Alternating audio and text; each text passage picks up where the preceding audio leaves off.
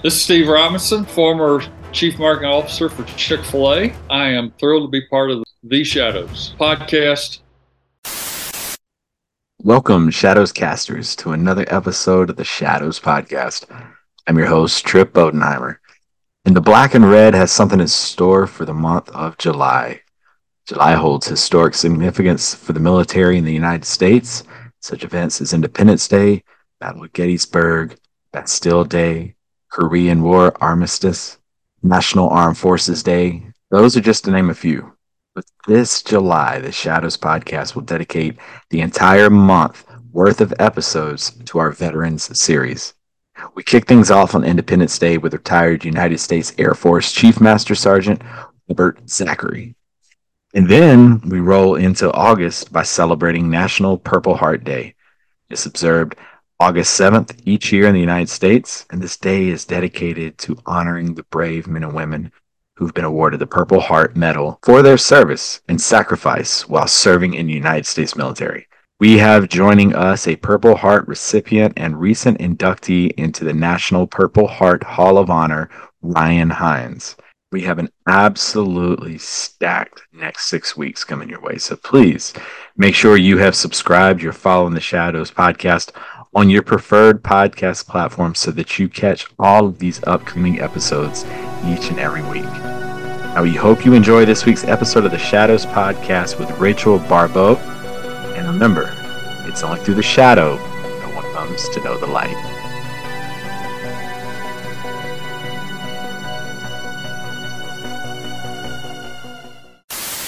So, where are you currently located right now?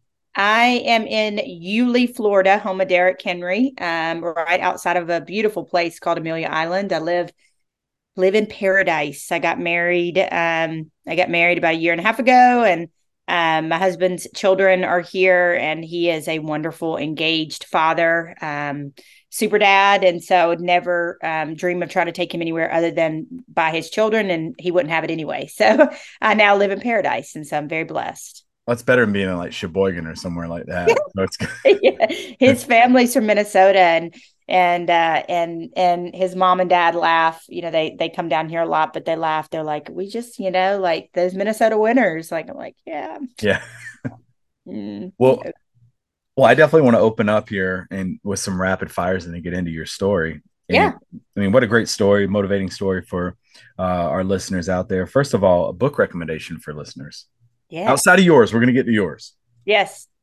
Um, anything by Og Mandino. I wrote about um, I wrote about him in my book. Um, my mom raised me on Og Mandino. I think he's one of the greatest motivational and sales um, writers um, in the world, the greatest salesman, the greatest miracle in the world. Um, if I could travel back in time, he'd be one of the people I would meet. Um, and so anything by Og Mandino, he's a little bit older, so um, he's passed away. So, you know, the younger generation might not know who Og Mandino is, but I highly recommend that um, you go check him out. Okay. That might answer a question coming up in just a second. Uh, you're working out. What yes. is one workout song or a song that you're driving down the road that you don't want anybody to know you listen to? um, I don't know if it's like one song, but I would say like, what song is it that um that you know that like you get stuck in your stupid head, not stupid yeah. head. It's like stupid song that gets stuck in your head, and you're like do do do do do, you know, like all day long. You're like, what? What do I like that song? Like, what is that? And you catch yourself singing it. Yeah, that's it would probably be one of those. Like a probably like a like an NSYNC or something like that. My daughter has turned me into a huge uh, Taylor Swift fan, so oh, uh, the Swifty, and then she's also turned me into a Morgan Wallen fan as well. Okay, I, I had "Groove Is in the Heart" stuck in my head, and I can't stand that song. Groove is in the heart. Yes. Oh. yeah. Favorite football stadium. Oh wow! I mean, I obviously love, um, you know, I love my alma mater, Auburn's uh, stadium. It's great. Game day's great tell you another one that's just the crowd itself and the surrounding it's lsu man they know they know how to do parties in football yeah they do like the second you hit the city limits it's it's party What oh, is yeah. a uh, guilty pleasure yours Oh, guilty pleasure. Um, what's yours? I'm just trying to think about what, what's what's yours. Mine's got to be sweets, some sort of snack that I know salt I should. Is if it's can, can a guilty pleasure be salt? Ask my daughter. Like anytime we go anywhere or do anything, I'm like, have some salt with that. Can I have some salt with that? Like I guess that would be my guilty pleasure. Yeah. The body does need salt to to survive, so I will um I will say that, but I guess it would be a guilty pleasure too.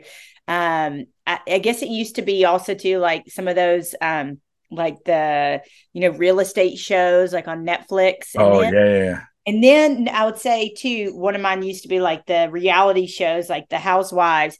But th- I would oftentimes um, leave watching them. I don't watch them anymore, and I'm like, wait a minute. I'm like, like they just pay to go to parties and fight. Like they, yeah. that's it. like they go to parties and they fight and I love you. And I'm like, and then I would ask myself how I felt after I watched those, and I would feel terrible. Yeah. And I'm like, why am I even watching this? One that didn't provide any educational value. I feel like crap afterwards. And I'm literally just watching these women get dressed up, drink, and fight. And that's why I'm watching. And so I stopped watching them. I have no desire to. So that was a guilty pleasure that I learned was not a pleasure anymore. Does that, is yeah. that help? yeah. You leveled up. You leveled yeah. up. Yeah.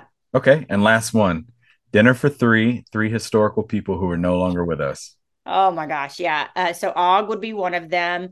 Um, Jackie Robinson would be another. Good one. No uh, one's called him yet. That's good. Yeah. Yeah. Sweetness is another. Um, and then if, if, we were to move Og out, since I've already, um, I've already, um, used him, uh, it would be a toss up between Harriet Tubman and Martin Luther King Jr. I, if I were going to go back to school, I would study African American studies. Yeah. Um, the early, the early days of African American studies. I live on Amelia Island, great little um, uh, sidebar here. It's not a great sidebar, but a sidebar. I live on Amelia Island, and um, we stayed. My husband and I stayed for our anniversary at this bed and breakfast. And one of the reasons why we stayed there was it was reputed to have a um, uh, was to be a stop on the Underground Railroad. Mm. And we got there, and the lady was really nice. She was like, "Hey, we just bought it. We could not find, you know, any blah blah blah."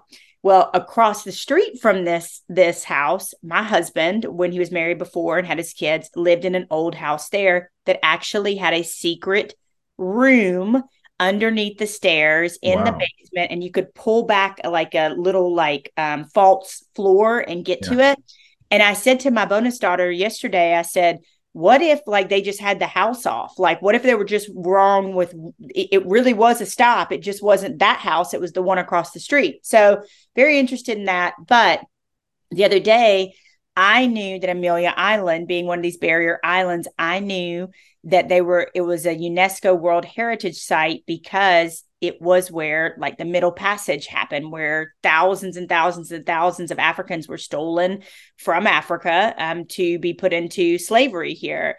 And so i it, it's hidden. Like you don't it's not on the tourist sheets. It's not any of those things because it's not the pretty fun and sun glitzy part of this island. But i went and found it and I sat there. I took my dog and I sat there, and there's a bench, and there is a um, sign there.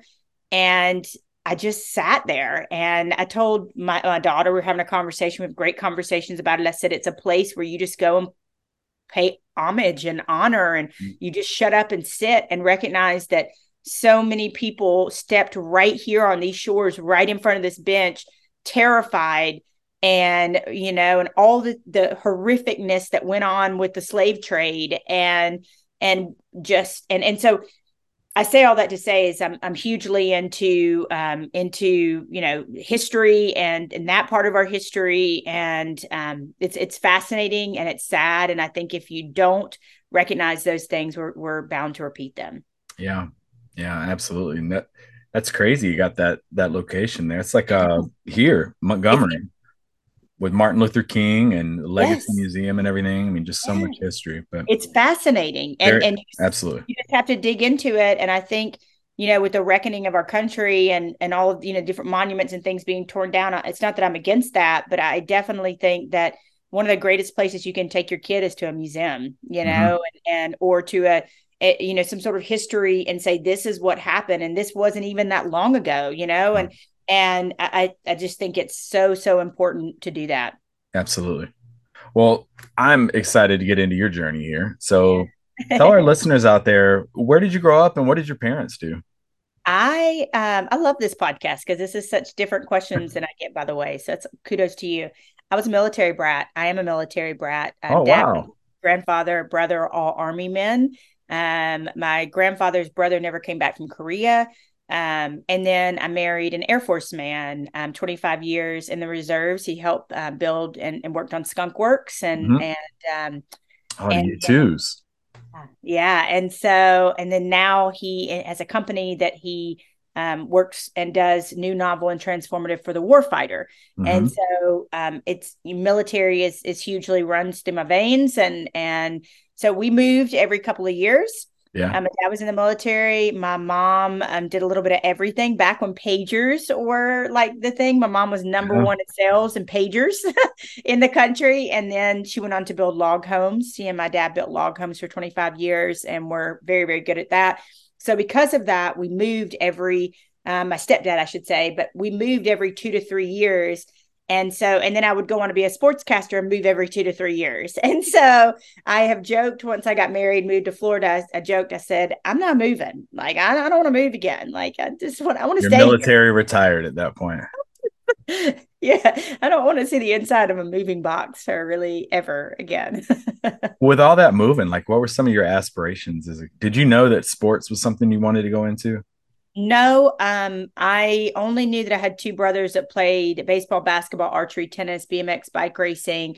Literally, it was a field, a match, or whatever. I was there, yeah. and I my mom put me in soccer. I wasn't great at soccer, and then um, and then we went straight from that to dance. And you know, I've been a dancer my whole life, so that was great. Um, I did not know. All I knew was I was really good with people I uh, came on in front of a crowd, that I was a great communicator. And so, because of that, I couldn't figure it out. I went to school for general assignment reporting to be a broadcaster, but then quickly realized that house fires and car wrecks were just not my thing. I'm way too much of an empath, I'm way too sensitive. Which there's nothing wrong being too sensitive. It's a superpower, but it was meaning I, I, I just couldn't.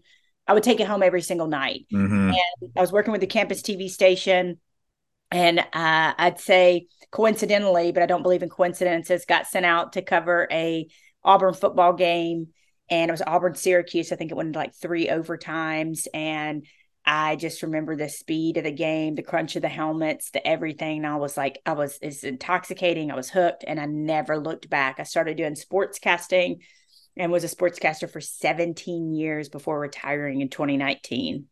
Yeah, I definitely want to talk about your sportscaster career. What was it that made you go to Auburn? Uh, I loved Auburn. I was an Auburn fan growing up. I thought about going to Alabama for um for broadcasting because I had a, a, really good broadcasting school, and then um, but I was an Auburn fan. I was also it was also close to my grandmother's house, but I was an Auburn fan, and I just um I wanted to go there. I loved it, and um and you know, and I also learned that even if some other place might have a better school for something but at that point in time and i think it is true in certain uh, certain you know studies that you go into it is what you make of it. If you work if you get the internship if you do the thing. So um so that's why i went to auburn grew up an auburn fan and you know in alabama you're either auburn or alabama. That's it mm-hmm. you know? And um me and just a couple of friends were like the lone auburn fans you know growing up and watching football in, in big settings as well yeah, if, if you're not serious about sports at all, you pull for Troy or something like that. But yeah. What about the irony of you going to an Auburn Syracuse game and, and broadcasting is what you wanted to go into? Syracuse, well known for that. Yeah, um, absolutely. Yeah. And uh, from there, uh, you mentioned you get into sports and you were a field reporter with Fox Sports. How did you end up landing that gig? Uh, they found me. That's the that's the thing in life, particularly with broadcasting, is you just worry about being um, you worry about being good, and they'll find you. You know, in football, you doesn't matter where you go to school, they'll find you. Sweetness was a perfect example of that.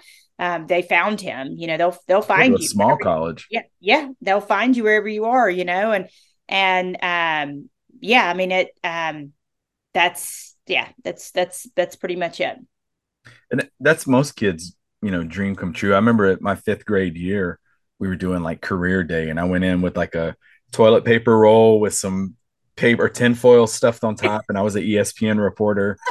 like kids dream about that kind of stuff. And how was it for you when you when that became a reality and you have Fox Sports? You know, you're you're signing a contract with them. How cool was that? Yeah, it was Fox Sports, and then like right after that, it was it was Fox Sports, and then I got tapped to be like the first one, of the only fe- like females in a top five market doing radio with Kordell Stewart in Atlanta, and then I went from there and became the first female host on Sirius XM collegiate channels. And then I got asked to vote for the Heisman. And then I got asked for the first five years to host the college football playoff. So it was just like there, there was never a time in my career where I was not in complete awe. Like, holy crap, looking at this the sky going, I know that was you, God.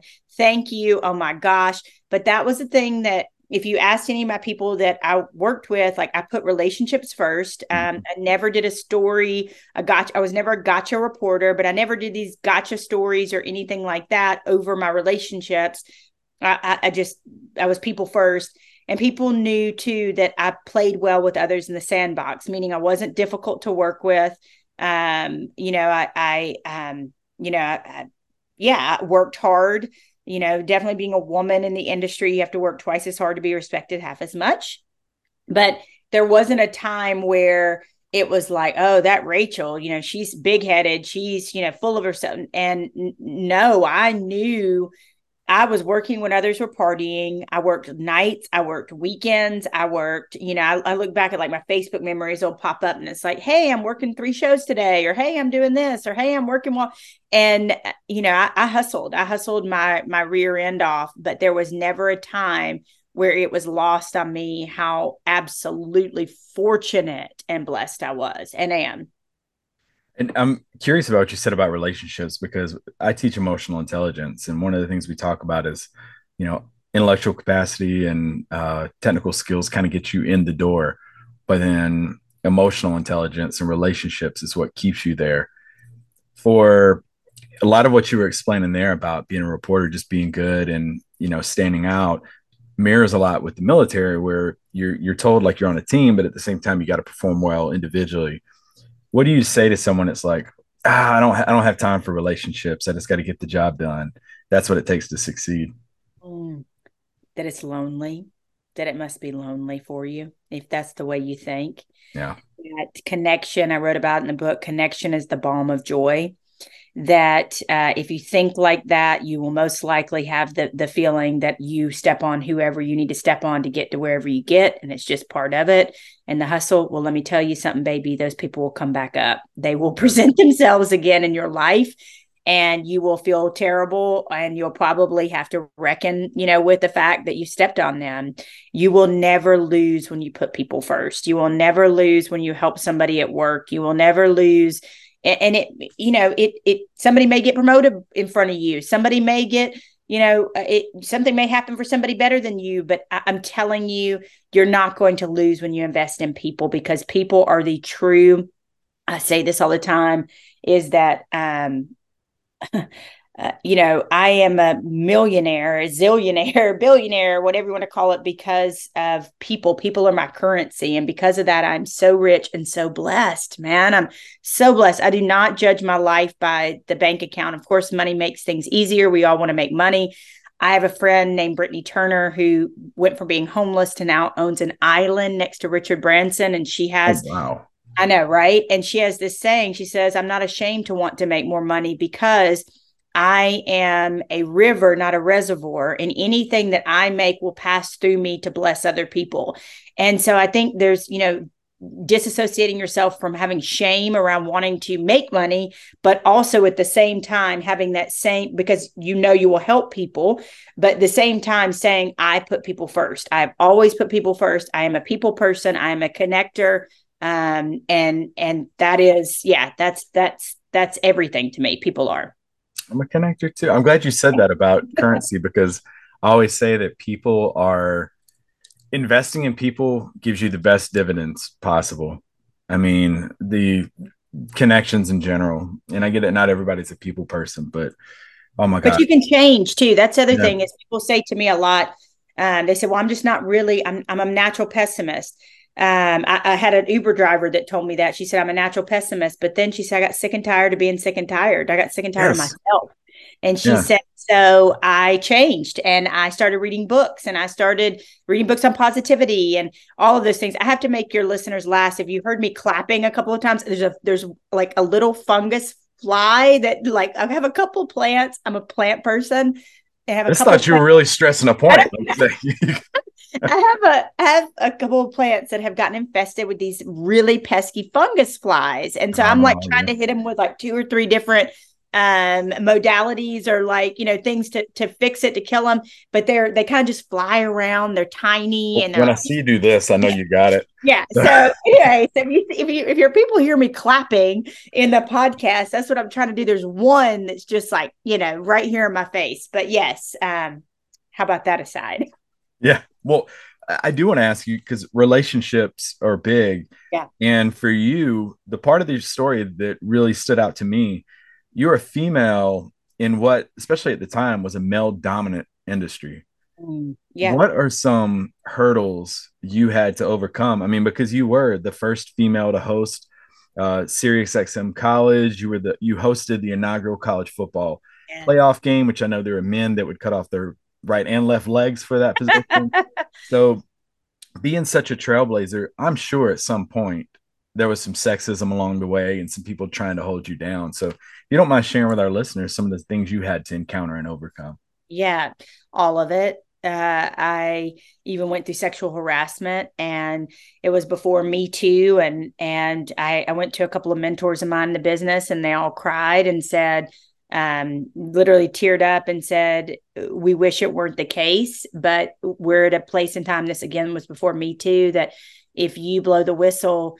Um, and we'll absolutely support you, but if you blow the whistle, we feel like the industry you'll never work again you you may be have a lot of money but you'll never work again and i didn't talk about it for a really long time and then a couple of years ago i began talking about it and i wish i would have i wish now i would have spoken out then um, because come to find out there were other females that this person had done the same thing to um, and so i went through that i went through um, there were men on Sirius XM. I'd be hosting with uh, with a host, and the literal we'd be on the radio, and this guest would refuse to answer my questions. Like it was so blatant. Like, um, I have been through situations where, you know, um, uh, uh, on the air, this guy calls in to this radio show that was on my station and said that this Rachel Baribeau, she's now he was kind of being a jerk. Um, but he was like, she's better than everybody on there, you know, and she's so good, you know, she's so good. She's just that, whatever. And the the other host said, Well, she sure is pretty.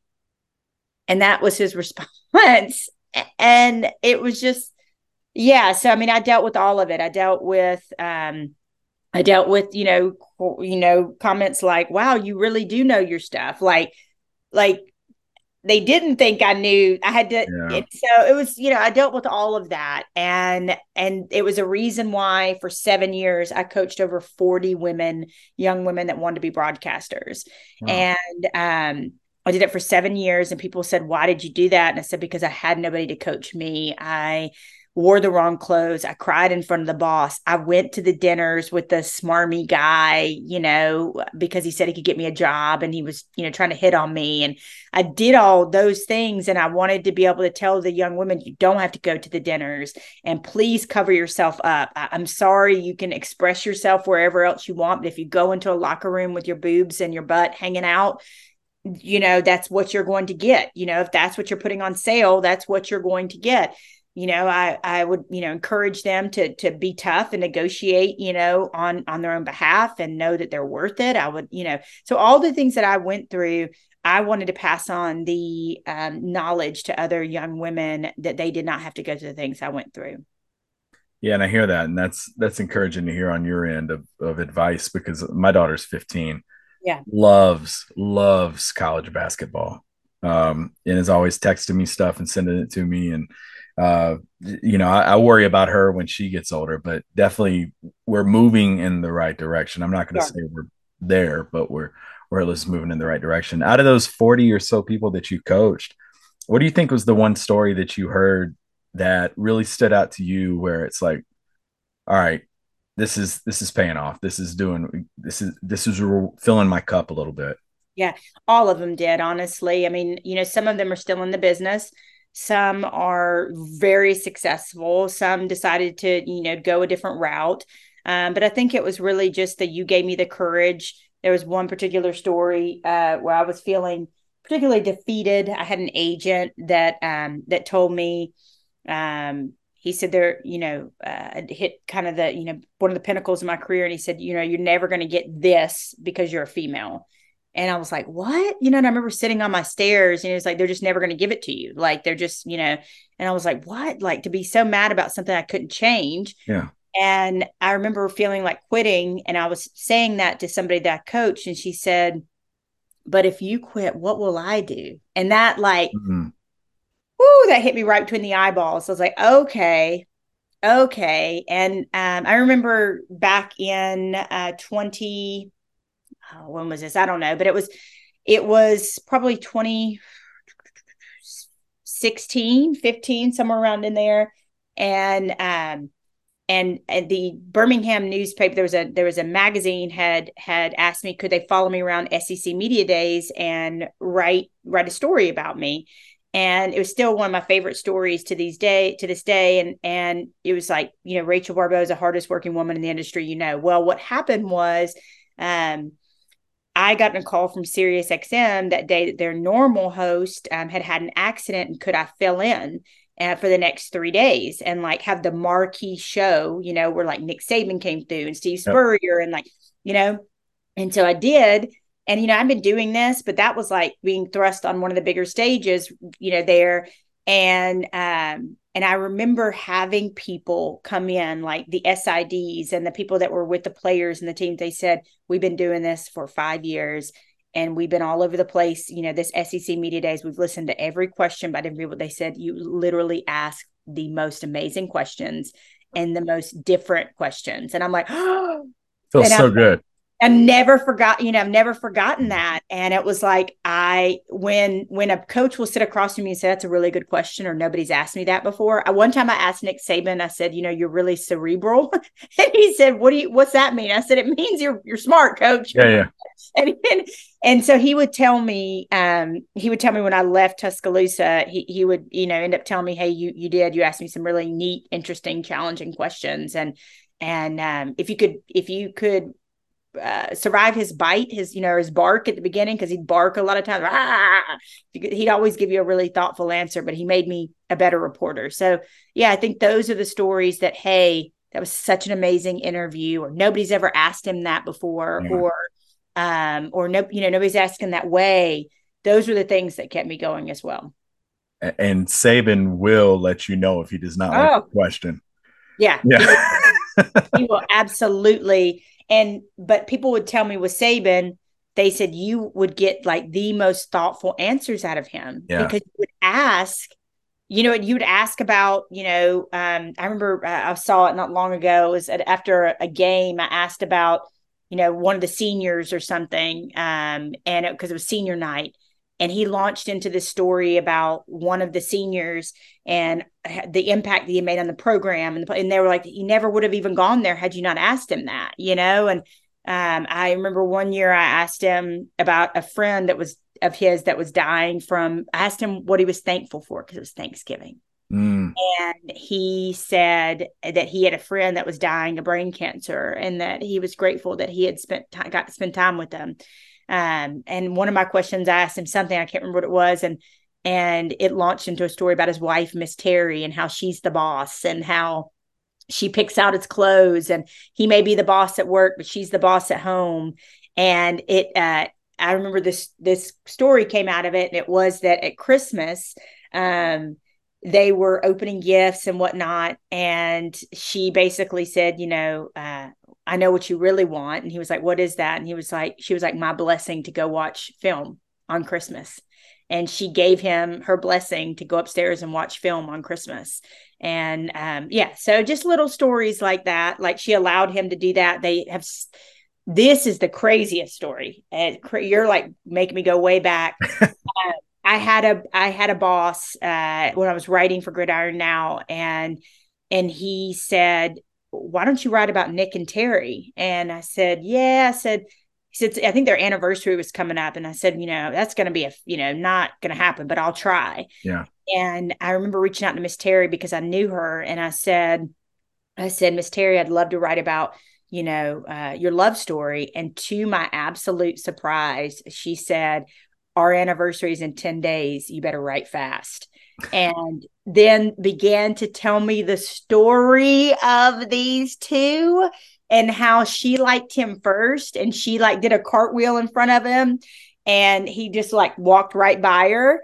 And once but then once they they finally started talking on the bus on the way to a science fair and then he would go outside his dad's gas station to the payphone and call. But the payphone also served as like i think like the office phone or something. Yeah. so like they would have to hang up and then like they would call again hang up and call again and how um, they were so poor when they got married that he could not afford to take her on a honeymoon um so she goes with him makes me tear up she goes with him to every game because it's like they're doing a honeymoon for the very first one that they didn't oh.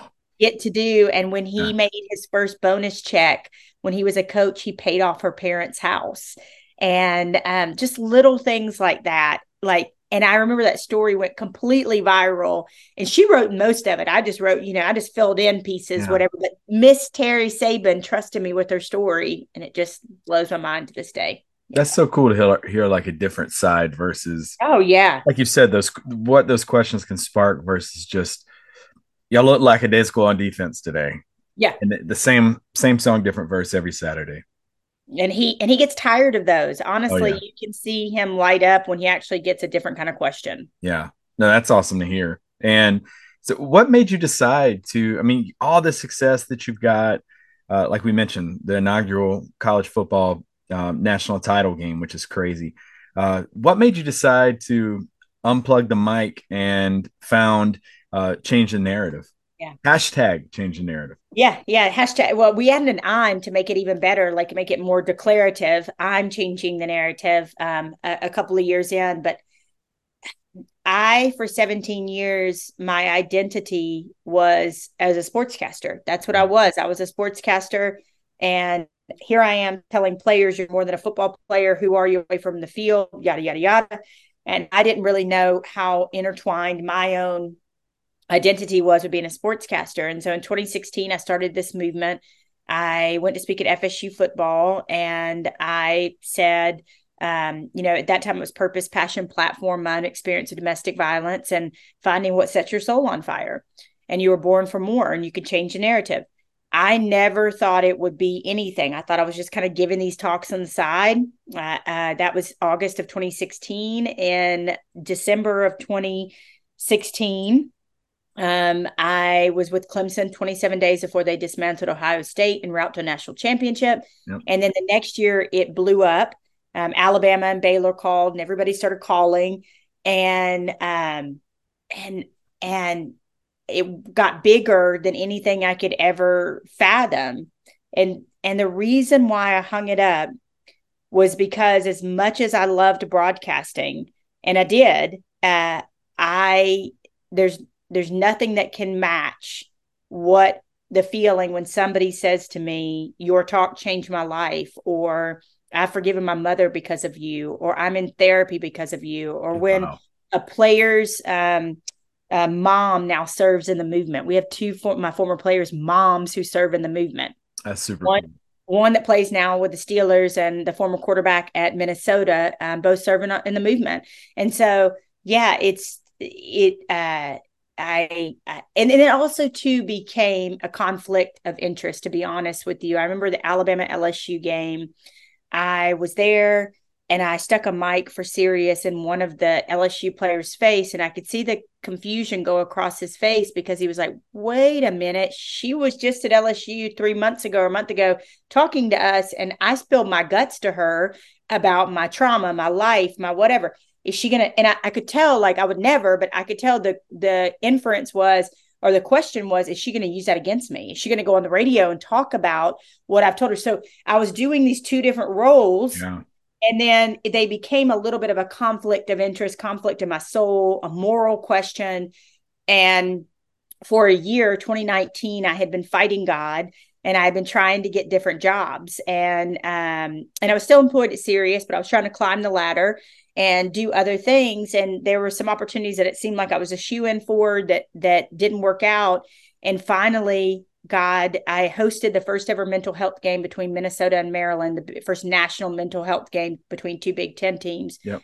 And I left there and I was going to Mexico on a solo healing trip where the last place my mom and I had gone before she passed away.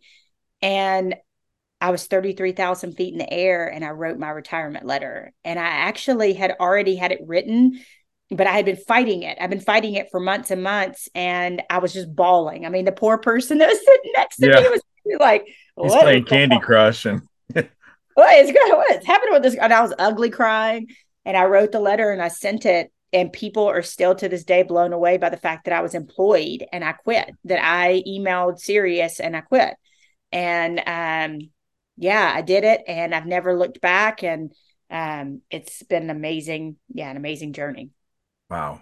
Yeah, that's like super. And I'm I'm glad to see it as mental health game. I think Duke basketball did one. yep uh, a, a couple years ago as well. And then let our listeners know uh, about your book, Relentless Yes. Joy: Finding Freedom, Passion, and Happiness. Yes, yes. Um, so it's coming out June 20th. Um, I will say that pre-orders matter. I didn't recognize how much pre-orders matter in the book world until I became an author. Like you are judged based on the amount of books that you pre-sale, and pre-sales mean anything before June 20th and that first week. So please, please go buy it. It's available wherever books are sold. It is for the person that feels blasted, barren, like they're grieving life, they're grieving an opportunity. Life just is hard. It's hard to put groceries on the table. It's hard to survive. You're in a hard marriage, you know, any of those things. Or it's consequently for the person who feels like they kind of have it all. They have a good life, good kids, but something's missing. Like mm-hmm. something just, I'm just can't put my finger on it, but there's something else here. So it's for both those people. Um, there's some sports stories in it. There's non-sports stories. Bill Snyder, legendary Bill Snyder, is one of my he's my mentor and one of my best friends. Oh And wow! yeah, he um he uh lent his name to the book.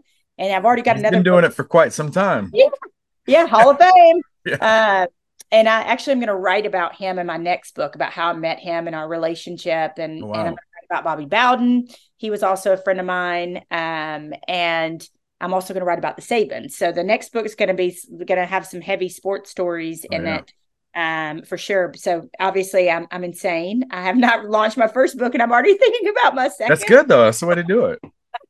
yeah so it's um i'm very excited about it but yes please go order it some churches are using it for small groups you can use it for book clubs it's for men it's for women it's for teenagers um 6 to 96 you know 6 maybe a little young but um but it's it's a great book and i think people are going to love it and now the coolest part of what's happening now is a few people have the book uh, and are giving me feedback and telling me what they love and what meant something to them and this and that and and that's the thing that's really getting me um, is seeing and hearing it through other people's eyes.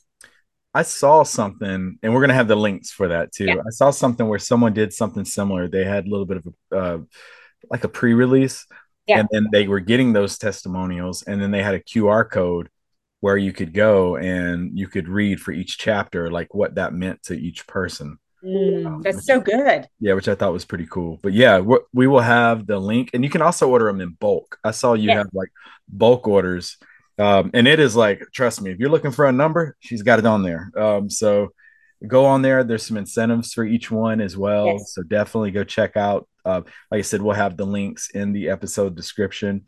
And last question for you, and and this has been an incredible interview. When someone, I mean, your your book's going to be hanging around forever. There's audio clips of you, articles, all this stuff. So your legacy's out there. But when people mention your name 50 years from now, what do you want them to say about you? That's a good question. Um, when I lost my mom in 2019, I began to think about my own mortality. And I began to think about it's not a question of if, it's just when. And I say it in the book, we're all walking each other home. We don't know how long we have on this planet. So I want people to say she loved passionately and relentlessly. She cared about people. she um she gave she was a giver um that's what i want people to say because you know we all we have this opportunity to have be a ripple on a pond and um, the famous Cecil Hurt was a friend of mine, and I, I, I hosted his show in Alabama, and I wrote about this in the book. And he said um, he was supposed to see come hear my talk at Alabama in 2017, but but he couldn't be there. And he called me afterwards and he said, I'm so sorry I couldn't be there. He said, but I heard about it. And I said, Oh, okay, thank you so much. You know, he said, No, no, no, Rachel, you don't get it. And I said, What do you mean? He said, You think you just affected one player in that room today. He said, If one player goes back and breaks a generational cycle of abuse or abandonment or um, drug addiction or alcohol addiction or whatever it is, um, porn or anything, one person breaks that cycle, then it's his kids and his grandkids and their grandkids and their grandkids. So you think, Rachel, you just affected one player in that room today. You have no idea the future generations of people that'll be affected by your your message. And um, and speaking of those bonus, I have to tell I haven't told the story publicly yet. In 2017, I went to Baylor. Baylor was in the thick of had just fired every uh, administrator, and there was not a player, a coach, or administrator that was there that had anything to do with the scandal, the sexual scandal. Yet, um, there were players being called rapist, and no means It's no. basketball team, right? It was their football team, Football team. and um, and so there were players there that were still being denigrated, and their fans were being called horrible names at airports and at games. It was just really bad. And so I went there to speak, and they had the players had their heads down. They didn't want to hear me. They they were tired of being lumped in with these, you know, these accusations they had nothing to do with just because they played at Baylor. And I went in there that day and I told them, You're, you know, you're a king and I believe in you and and amazing things are gonna happen. And like some, something miraculous in that room happened. Like scales fell away. They understood that I was for them and that I believed in them. And so that was 2017. Well, the Baylor fans, this is so cool. The Baylor fans jumped on it and loved me. I went back many times. They supported me. They kind of made me an, you know, uh, de facto Baylor fan. Fast forward six years, Baylor fans found out that I was uh, asking people to donate books, which that's the bonus page you talked about. I was asking people to donate books to a Christian halfway house for women that are coming out of drugs, jail, abandonment, abuse, prostitution. And then when we hit that goal, we're going to raise books for kids in school that want a copy um, to be able to read this. So they found out I was I was donate, you know, trying to raise money to donate these books. Over the weekend, these Baylor fans raised over two thousand dollars to donate books to me. Oh wow. And the the message board said she was there for us in 2017. Let's be there for her in 2023. How and- that? Just amazing. Gosh. Yeah. Yeah. Full circle. Yeah, you never really know your impact until you see things don't. like that. you don't and i had and i had no clue that in 2017 my actions in 2017 would encourage and influence baylor fans in 2023 to buy books for women they'll never meet Yeah. that are coming out of the most horrific circumstances and because of these fans in texas and all over the world these baylor fans these women will get a free book put in their hands because of what i did back in 2017 it's just mind-blowing Yeah. it's mind-blowing Super cool. What an impact. What what final comments do you have for our listeners? Oh man, um, you know, it goes along with the book. Um, but I would say the name of the book is Relentless Joy. My middle name is Joy. I have been through enough in my life um, to, if I went and lived, I say this jokingly, I, if I went and lived in a mountain in a cave with a and had a pet goat, you know, nobody would blame me. You know, I've been through, you know, abuse, addiction, loss, lost everything and built back, lost both my parents been through suicidal ideation. I've been through everything, and yet still there is joy. And I just want to encourage your listeners that there is a choice in everything we do, and that's bitter or better. We get that choice every single day. It can break you, it can stomp you out, or you can say, you know what, I'm going to be better for this. I'm going to learn from it. Yes, I may have fallen down. Yes, I may have screwed up. And yes, I may have failed, but it's only a failure if you don't learn the lesson, right? So I would just encourage your listeners to um, open your eyes and notice the joy that's all around you. Notice the joy that um, is begging to be noticed, right? And to be, we we call it a joy starter in the book, and that's somebody who notices joy, spreads joy, and is joy. Mm-hmm. And um, and I don't care what you've been through. I've, I've probably been there, you know. Um, there's not a reason to live this one precious life blasted and barren. There's there is a path forward, and I talk about it in the book. What an incredible episode, folks! Like I said, we're gonna have all the links in the episode description for this, so definitely make sure you check it out. Go support her. Uh, if you like what we're doing here, head over to Spotify, Apple Podcasts, or the theshadowspodcast.com. Leave us a review. Let us know what you think of the show. And until next week, we'll continue to bring light into these stories out of the shadows here on the Shadows Podcast.